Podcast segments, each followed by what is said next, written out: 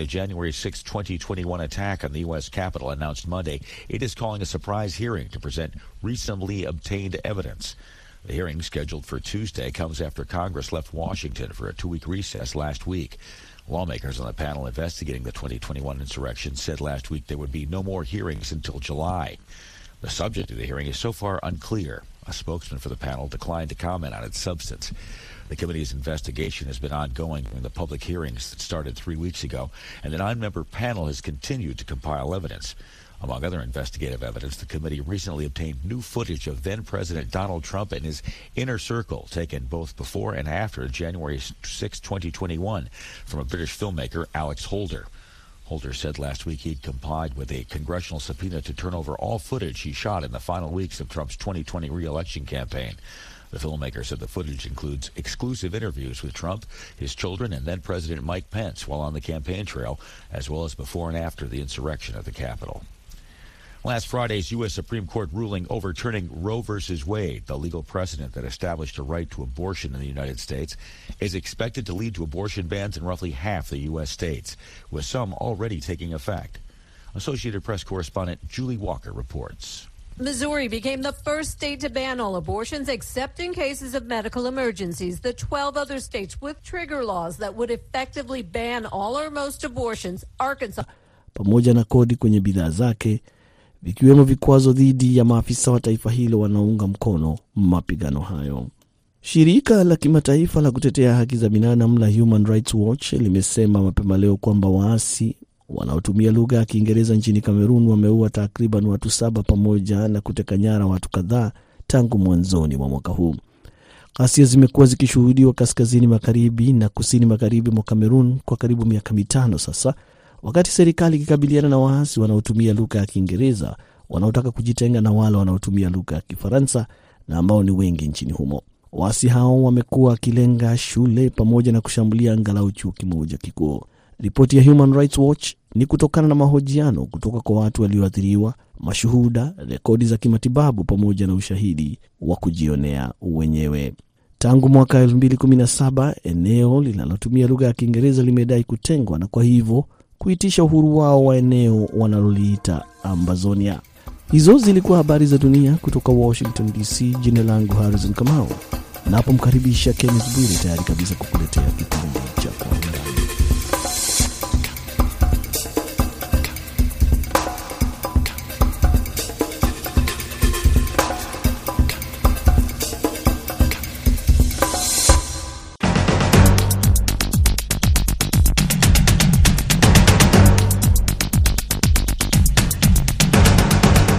Kwa undani, kipindi kinachochimba habari kwa undani zaidi ya inavyoripotiwa kwa kawaida.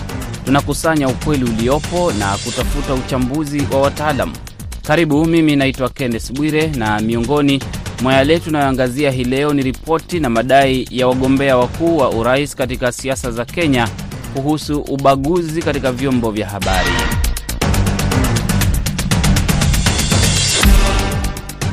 Mjadala mkali umekuwepo nchini Kenya tangu mwanzoni mwa mwezi huu kuhusu namna waandishi wa habari au namna vyombo vya habari nchini humo vinavyoandika habari za kisiasa na kuwahusu wagombea wakuu hasa wa urais. Hii ni baada ya viongozi wa chama cha United Democratic Alliance UDA katika muungano wa Kenya Kwanza kutangaza kwamba kitamshauri mgombea wake wa urais William Ruto kutoshiriki mjadala wa wagombea wa urais ambao umepangwa kufanyika mwezi Julai kutokana na kile walitaja kama mapendeleo makubwa katika vyombo vya habari.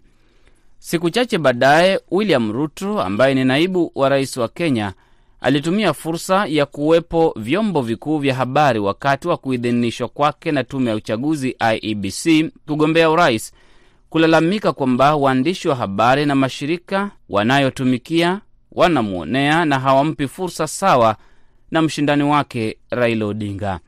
William Ruto alisema kwamba haina maana yoyote kwake kushiriki katika mjadala wa wagombea wa urais utakaoendeshwa na wahariri ambao tayari wamechukua msimamo na kumpendelea mpinzani wake Raila Odinga. Ruto alitoa mfano ambao mgombea wa urais Raila Odinga alipewa dakika kumi katika habari kuu za siku huku akipewa chini ya dakika tatu na wagombea wengine kutoangazia katika habari nzima na kusema kwamba anachotaka ni usawa katika mchakato mzima wa uchaguzi ikiwemo vyombo vya habari. Mjadala wa wagombea wa urais umepangwa na wamiliki wa vyombo vya habari, baraza la vyombo vya habari Kenya na chama cha wahariri nchini Kenya. Wagombea wengine wamelalamika kwamba hawapewi fursa sawa na wengine. Wanaotumia mitandao ya kijamii nao pia wameelezea sauti zao. Wahariri wamefutilia mbali madai ya mapendeleo. Ijumaa wiki iliyopita, baraza la vyombo vya habari Kenya MCK lilitoa ripoti ya utafiti wake. Katika ripoti hiyo, baraza la vyombo vya habari linasema kwamba habari zinazopeperushwa zimeandikwa kwa kuegemea wagombea na hata sehemu ambazo kila chombo cha habari kina wafuasi wengi. Limetoa mfano ambapo kituo cha habari kimekuwa kikimhoji mgombea mmoja wa ugavana licha ya kuwepo washindani wengine, na vingine kuangazia zaidi mgombea mmoja wa urais licha ya kinyang'anyiro hicho kuwa na wagombea wanne. Kuna pia vyombo vya habari vinavyoangazia lugha na kabila anakotoka mgombea bila kuangazia wagombea wengine. Wakati wa utafiti wa baraza la vyombo vya habari nchini Kenya, mgombea wa urais Raila Odinga aliangaziwa zaidi na vyombo vyote vya habari nchini Kenya kwa asilimia 58.7 kwa wastani, akifuatiliwa na William Ruto kwa asilimia 36.6.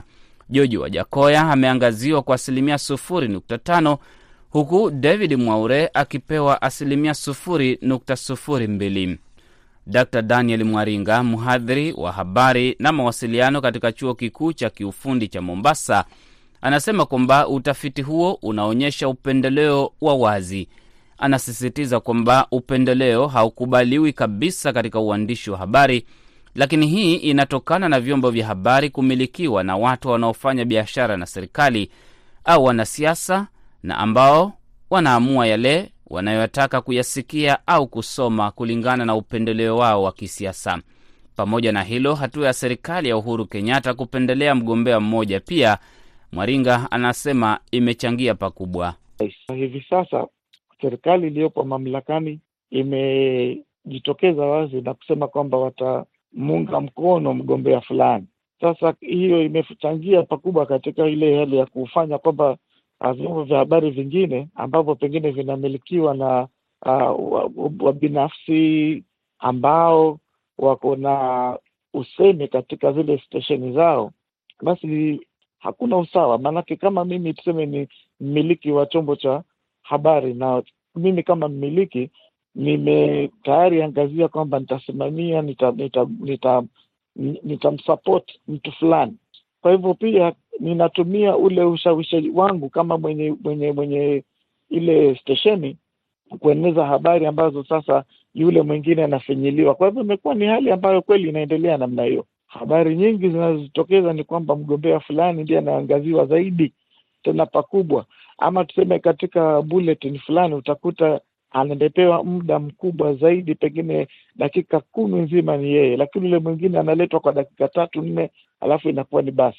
Mchambuzi wa siasa ambaye pia ni mhadhiri katika chuo kikuu cha Salisbury, Maryland, Marekani, Profesa Fulbert Namwamba ambaye kwa sasa yupo nchini Kenya, anasema kwamba anayoyaona katika vyombo vya habari ndiyo yaliyoandikwa katika ripoti ya baraza la vyombo vya habari MCK. Kampeni vile zilivyo uwanjani ni tofauti kidogo na vile zinaripotiwa kwenye vyombo vya habari. Kila chombo cha habari ni kama kina mfadhili wake. Kama ni kuripoti, huwa tayari wameegemea mrengo huu au mrengo ule, na iko yumkini na waziwazi kuwa wamekuwa wameshaamua ni upande gani walipo, na wanajaribu kuchonga habari au kuipeleka karibu na wale wanaamini kuwa ndio Uh, uh, wale wagombea wanaowapenda. Raila Odinga mwenye umri wa miaka sabini na saba anagombea urais kwa mara ya tano. Mgombea wake ni Martha Karua. Odinga anaungwa mkono na rais wa sasa Uhuru Kenyatta. Naibu wa rais William Ruto mwenye umri wa miaka 55 anagombea urais kwa mara ya kwanza.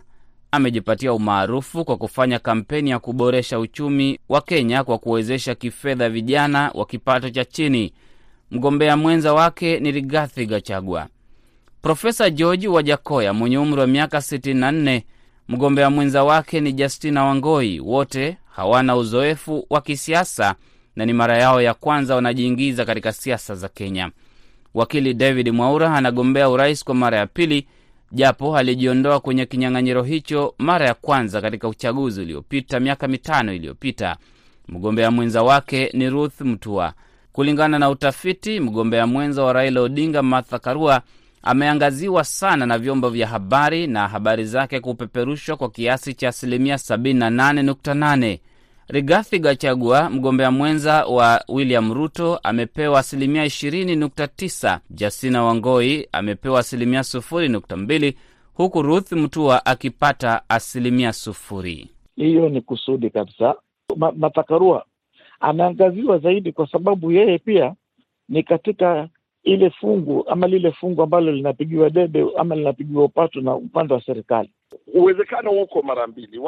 Mmoja utasema kuwa wanampendelea Martha Karua, lakini kusema kweli, naye Martha Karua yeye yuko uh, anaongea vizuri sana kwenye vyombo vya habari na uh, ana, uh, anafurahisha masikio na mpinzani wake Rigathi Gachagua uh, maongezi yake sio mazuri tena. Rigathi akiongea sana upande wake anapunguza wafuasi wanaomsikiliza, watu hawafurahii. Kwa hivyo mi naona kama ni vyombo vya habari kutaka kuuza habari na kuuza sera wakiona kuwa Martha Karua yeye anajua kuongea na kutumia maneno. Utafiti wa Baraza la Habari unaonyesha kwamba redio na televisheni ndivyo vinavyoonyesha sana upendeleo kuliko magazeti. Kwa mfano, mgombea mwenza Martha Karua aliangaziwa katika matangazo ya redio za Kenya mara 2154 katika matangazo ya redio ikilinganishwa na Rigathi Gachagua aliyeangaziwa mara 528. Wangoi mara saba, huku Ruth akikosa kuangaziwa kabisa. Raila Odinga aliangaziwa kwa kiasi cha asilimia 50 zaidi ya wagombea wengine wote katika habari za televisheni nchini Kenya na zaidi ya asilimia 60 katika magazeti, huku David Mwaura akikosa kuangaziwa na vyombo vya habari hata mara moja. Redio ndicho chombo kikubwa cha habari kinachotumiwa sana na Wakenya. Mgombea wa urais George Wajakoya, yanayoandikwa kumhusu ni mabaya pekee. Maksudi ni kuwa yale anayosimamia Wajakoya hayakubaliani kinagaubaga na kile Wakenya wanafikiri kuwa ni njia nzuri ya kuishi. Kwa hivyo uh, wenye vyombo vya habari hawafurahii maneno anayosema Wajakoya, ingawa kusema kweli Wajakoya mwenyewe ameeleza waziwazi ni pale anasimama kuhusu mambo tofauti tofauti, na nitakubali kuwa hawezi kuwa wanampa hawampei interview za kutosha na kumpa nafasi ya kueleza. Ni kweli kuwa wanachukua kile wanaona kuwa kibaya upande wake na kukizusha sana sana kwenye vyombo vya habari. Dkt Mwaringa ana mtazamo kwamba habari za kuaminika kuhusu siasa nchini Kenya zinapatikana kwenye mitandao ya kijamii na vyombo vya habari vinafanya biashara. Iwapo kama mimi si, simuungi mkono na ninaunga mkono mtu fulani, kwa hivyo yule ambaye ninamuunga mkono nitamwangazia kwa mazuri, na wale ambao sina haja nao ninawaangazia kwa yale maovu, na tunajua kwamba mengi yanatokezea, kwa sababu kitu kinachotusaidia zaidi katika kupata habari sahihi kusema kweli ni, ni, ni, ni social media, kwa sababu katika social media wale wanaoenda katika ile mikutano wanapeperusha wana, wana, uh, zile habari katika real time. Kwa hivyo tunapata kujua, lakini tukitegemea hizi mainstream media ambazo zimemilikiwa ambapo ni mediated uh, broadcasting channels, hatupati usawa wote. Iwapo mtu anaegemea upande fulani lazima katika ule mgombea ambaye hana haja naye anamwangazia yale mabaya yake. Walio kwenye vyombo vya magazeti wana wale wanaowapendelea kuling, kulingana na wengine. Kuna mengi yanayofanyika kwenye vyombo vya habari ambayo hayako kinagaubaga. Lakini kulingana na Wellington Nyongesa, mhariri katika shirika la habari la Standard Media linalochapisha magazeti na kupeperusha habari za televisheni na redio kadhaa, sio kwamba vyombo vya habari nchini Kenya vinapendelea baadhi ya mgombea. Anasisitiza kwamba Raila Odinga anapewa nafasi kubwa katika vyombo vya habari kwa sababu anajulikana sana kwa miaka mingi, na hivyo katika uandishi wa habari kinachoangaziwa sana ni mtu mwenye sifa za juu zaidi anayejulikana sana, na kwa sababu za sifa zake zilizoenea kote katika pembe ya Kenya anajadiliwa kila mahali, na hivyo ndiyo sababu kubwa ya kuwepo tofauti katika vyombo vya habari kwa kuandika yaliyopo na wala siyo mapendeleo. Kumbuka, Raila Odinga amekuwa katika nyanja ya siasa kwa zaidi ya miaka thelathini. Raila Odinga ni mtu ambaye jina, yani ukitaja jina hata mtoto mdogo anajua hilo jina. Kuna watu ambao sasa kwa sasa ni wahariri waliozaliwa Raila Odinga akiwa tayari amesifika. Kwa hivyo huwezi chukua Raila Odinga ukamlinganisha na na William Ruto. William Ruto pia amekuwa bunge miaka mingi, lakini katika historia ya wanaharakati jina la Raila liko mbele. Kwa hivyo siwezi kusema kwamba vyombo vya habari vinampendelea, ni kwamba ni mtu mwenye sifa za juu zaidi kwa sababu ya sifa za mtu zilizoenea kote katika pembe zote za Kenya, unakuta anajadiliwa kote. Kwa hivyo tuseme vyombo vya habari vinaangazia tu yaliyoko. Utafiti wa Baraza la Vyombo vya Habari nchini Kenya unaonyesha mkusanyiko wa maneno au majina yanayosikika kwenye vyombo vya habari na majina yanayoonekana sana kwenye magazeti yametanda jina la chama kimoja cha kisiasa na mgombea mmoja wa urais. Majina ya wagombea wengine hayaonekani. Wellington Nyongesa anaeleza sababu inayopelekea hilo. Hiyo tuna teknolojia ya kujua watu wanazungumza nini kwenye mitandao, yaani inaonyesha kile ambacho watu wangependa kusikia. Unapata jina la Raila ni kama liko kote, kwa hivyo kuna umaarufu wake. Raila amejijenga kwa muda mrefu, na pana ukweli kwamba Ruto anashindana na mtu ambaye ni mwanadamu mtu, lakini ni taasisi, ni taasisi ya kisiasa, kwa sababu amekuwepo karibu miaka arobaini kutumikia miaka tisa gerezani kupigania haki na mambo kama hayo. Uh, sifa zake zinaandamana na historia yake, kwa hivyo ni vigumu kuwalazimisha wanadamu uh, kupenda mtu fulani wa, wa, waweze kumpuuza mtu ambaye amejijengea sifa miaka mingi. Ni vyombo vya habari nchini Kenya kuangazia tu yale ambayo Wakenya wenyewe wangependa kuyaona. Hata hivyo, Mwaringa anasema kwamba misimamo ya vyombo vya habari inapelekea kukosekana kwa heshima na ushawishi wake katika jamii na kutaka wamiliki wa vyombo vya habari kuacha waandishi na wahariri kufanya kazi yao vipasavyo bila kuingiliwa. Taifa kubwa wengi unapozungumza nao watakwambia kwamba ningetaka kweli mimi kuandika habari sahihi kulingana na hali halisia ilivyo, lakini anakuambia kwamba mimi ninaangalia unga wangu, ninapata unga wangu pale. Sasa leo nikikiuka kulingana na ile editorial policy ambayo imekuwa established katika ile media house, inakuwa sasa hapo wanakiuka yale maadili ambayo walifundishwa. Lakini kweli ukiwazungumza nao kwa moja kwa moja, nakuambia kwamba hilo ndio tatizo kubwa, kwa sababu sasa mimi nafanyia shirika fulani na shirika fulani lishaegemea upande fulani. Kwa hivyo sasa sisi hatuna budi la kufuatilia vile shiri, mwenye, mwenye shirika anataka habari ziangazie upande fulani. Kwa hivyo ni tatizo kubwa sana. Kwenye mitandao ya kijamii nchini Kenya, mjadala unaendelea kuhusu usawa katika kuandika habari za kisiasa. Wanasiasa kadhaa wameongoza wafuasi wao kuambatanisha baadhi ya vyombo vya habari na vyama vya kisiasa, na hata baadhi ya wagombea wa ugavana wameanza kususia mijadala ya wagombea wote, wakidai kwamba vyombo vya habari vinavyoendesha mijadala hiyo vina upendeleo. Nakamilisha sehemu ya kwanza ya Kwa Undani. Muda si mrefu unarejea na sehemu ya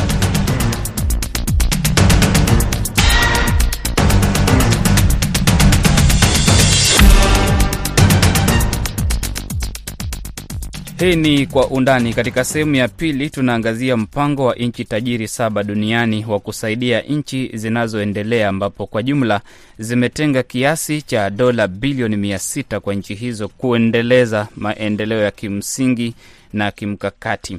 Kati ya hizo dola bilioni 80 zinakwenda Afrika na zitasaidia kukwamua maendeleo ya kiuchumi na miundo msingi ya Afrika kupitia sekta binafsi. Ili kuelewa hili zaidi, mwalika Amini Mwidau, mchambuzi wa masuala ya maendeleo, diplomasia na siasa kote ulimwenguni. Amini Mwidau, hii ni mara ya kwanza ambapo nchi tajiri duniani zinaketi chini na kusema tusaidie nchi zinazoendelea hasa Afrika. Je, hii ni hatua ambayo uwekezaji wake utasaidia kwa vyovyote nchi za Afrika e, kiuchumi? Asante ndugu Kenneth, nafikiri hizi fedha ambazo kwamba uh, kikundi cha G7 kilizotenga kusema watasaidia Afrika ni kidogo kwanza kuliko mahitaji yaliyoko katika sehemu za Afrika. Aa, na vile vile suala la pili ni kwamba nchi nyingi za Afrika hivi sasa zimelemewa na madeni. Ukiangalia kipato chao, yani ile gross national product ni kidogo ukilinganisha na madeni ambayo wanayabeba kila mwaka. Kwa hiyo kuna fedha nyingi sana ambazo wao hulipa kama madeni kwa nchi wafadhili kwa kila mwaka. Kwa hiyo kama hizi pesa zitakuwa lengo lake ni ku, ku refinance ama ku, kulipa madeni yale ambayo Afrika wako nayo, alafu wakapewa ufadhili wa bei nafuu, basi itakuwa ni afueni kwa wao. Lakini ikiwa ni kuwaongezea mzigo wa madeni ambayo tayari wako nayo kwa sasa, itakuwa ni jambo gumu sana ku, ku, ku, ku, ku, kulitazama kwa mtazamo wa maendeleo ama faida kwa nchi za Afrika. Kila mara wanasema kwamba ufadhili kama huu ukipitia kwa sekta binafsi na benki ambazo e, zinatajika na kuheshimiwa e, kuheshimika Afrika ama maeneo mengine kama European Bank, European Investment Bank, Africa Development Bank, inaweza kwa namna yoyote kuchochea maendeleo kuliko zipitie katika serikali moja kwa moja, ambapo mara nyingi zinakwenda katika mikono ya watu binafsi kwa njia za ufisadi. Je, kupitia sekta binafsi, hata kama ni kiasi kidogo cha pesa, kunaweza kwa namna yoyote kuleta mabadiliko? Kuna sehemu nyingi sana za Afrika zenye kuhitaji uwekezaji ambazo kwamba pengine pengine zile returns zake ama malipo yake itakuwa ni madogo zaidi. Masuala kama vile ya miundombinu ya ya, ya, ya, ya barabara, miundombinu ya ya kutengeza kama maji, sehemu za maji, kwa sababu watu wengi wana shida vitu kama maji. Uh, miundombinu ya sehemu ambazo kuna kilimo katika nchi mbalimbali za Afrika. Kwa hiyo ikiwa walengwa watakuwa ni wahawa katika wahitaji, basi itakuwa ni jambo bora, lakini ikiwa ni walengwa watakuwa ni wale wenye uwezo wa kuwaletea faida au wenye kukodisha, kukopesha, basi itakuwa tatizo liko pale pale. Mpangilio wa awali uh, ikiwemo Uingereza, mojawapo ya haya makundi nchi saba tajiri duniani uh, ilikuwa ni kuwekeza kupitia kwa kundi la CDC na imeandikwa kwamba karibu watu milioni 9.9 katika nchi za Afrika Mashariki na kwingineko walifaidika na maswala kama teknolojia eh, kuweka, kuweka umeme katika eh, maboma ya watu hasa nchini Kenya, Uganda na Benin na zaidi ya kuweka internet fiber optic karibu kilomita kumi na nane katika miji kama Cairo na Cape Town. Unadhani ni wakati sasa wa kuangazia sekta moja ya kusaidia hizi nchi za Afrika zinazohitaji msaada, ambazo umesema mahitaji ni makubwa kuliko dola bilioni themanini? Na je, sekta hiyo inakuwa inaweza kuwa ni gani kwa sasa? Asilimia kubwa zaidi ya biashara wa Afrika wanafanya na sehemu zingine za, ulimwenguni ikiwemo Uropa, Marekani, China na Asia na nchi zingine. Kwa hiyo kama wataka kweli kuwainua juu, aidha ni kuwapatia miundombinu ya kibarabara, wakawawezesha wao wenyewe kufanya biashara za wenyewe kwa wenyewe. Nyingine, kitu chingine ambayo waweza kafikiria pengine ni hii connectivity ya kupitia uh, mawasiliano mawasiliano kama ni ya internet kama ulivyozungumzia ama jambo lingine pia ni kuwekeza katika swala kama la kilimo, kwa sababu tukiangalia Afrika imeathirika sana kutokana na vita viliyoko baina ya Ukraine na Russia. Kutokana na nini? Asilimia thelathini uh, ya chakula kama vile ngano na mahindi zinazoingia katika continent kama ya Afrika zatoka sehemu kama ile, na hii ni sehemu ambayo ina ardhi kubwa sana na ina potential kubwa sana ya kuweza kujilisha wenyewe. Kwa hiyo wakiwekeza katika moja kati ya hayo mambo matatu nilikutajia, edha mawasiliano ya kibarabara ama mawasiliano ya kidigital ama katika swala la kilimo, basi waweza wakawasaidia zaidi kwenda mbele kuliko kugawanya hizo pesa katika katika ma, mapoti mapoti madogo madogo mengi. Nchi hizi saba, Uingereza, Ufaransa, Japan, Marekani, Kanada, Ujerumani na Italy zinapopanga kuwekeza pesa hizi kwa nchi zinazoendelea China pia ina mpango wake ambao huwa wanajenga barabara na reli, na uwekezaji wake ama tangazo la kuwekeza kwa nchi hizi saba katika nchi hizi hasa Afrika linaonekana kuikera China. China imesema kwamba nchi hizi saba zinataka kuziweka hizi nchi katika madeni. Wengi wanasema China imeweka bara la Afrika katika madeni. China inastahili eh, kukosoa mpango huu. Lengo lake ni kukabiliana na ushawishi wa China katika ulimwengu unaoendelea, kwa sababu watu wa G7 wanasema kwamba China ina ina ina ina inawakandamiza uh, nchi wa, wa, watu wa nchi za Afrika katika katika ile ma, maelewano yani zile agreement za hizi project mbalimbali zinazotokea. Kwa hiyo hii ni mojawapo ya kuwapa fursa tofauti na ya China wakiwa wanataka kuichukua ili wasi wasiingie katika katika mitego ya kiuchumi ino, ino, inaonekana ya kupendeza katika hii miundo katika hii miundo mpya wa Road and Belt Initiative ambayo imeletwa na China. Kwa hiyo Wachina wakilalamika waki, waki, waki hawalalamiki kwamba kupitia kwa hewa tu, walalamika kutokana kwamba lengo la mradi huu wa G7 huu ni kukabiliana na ule mradi wa wa Belt and Road Initiative wa China ambao unautekeleza hasa katika ulimwenguni. Ijapokuwa Wachina wameendelea kwa siku nyingi zaidi, na madeni makubwa ambao Waafrika wanayo ni madeni ya Kichina, na ndio pale nikasema pengine badili ya kuwaongezea Afrika madeni, pengine ingelikuwa ni wakati muhimu wa kuwapunguzia kwa kuwalipia madini madeni ambao wako nao na China. Hapo itawapa nafuu, hata pesa zao za kodi wanazozipata wangeweza kuzitumia katika miradi yao muhimu katika nchi. Kwa hivyo huu ni ushindani wa kibiashara, sio ushindani wa kusaidia. Tutafsiri hivyo, kwa sababu ukiangalia kama ni ni usaidizi uh, Marekani peke yake imesaidia zaidi ya bilioni sitini katika vita vya Ukraine pamoja na Russia. Sasa ukiangalia nchi ya Afrika, Afrika ni continent yenye nchi zaidi ya hamsini ambao baadhi ya nchi za Afrika ni kubwa kushinda Ukraine, ama Ukraine inaweza kaingia zaidi ya mara tatu, lakini silaha wale wamepewa zaidi ya bilioni sitini na Afrika nzima ile continent nzima yapewa bilioni sitini kuwasaidia na miradi. Kwa hiyo bila shaka hili si si jambo ambalo kwamba ni la la dhati la kuwasaidia Waafrika, na na kauli ya kutaka kuwasaidia ilizungumzwa na G7 mwaka uliopita pia. Kwa hiyo hii ni kauli yenye kuregelewa. Kwa hiyo utendaji kazi wa wa, wa G7 ni tofauti na kauli zake wanazozisema. Amini Mwidau, nakushukuru. Asante ndugu ndugu Kenneth.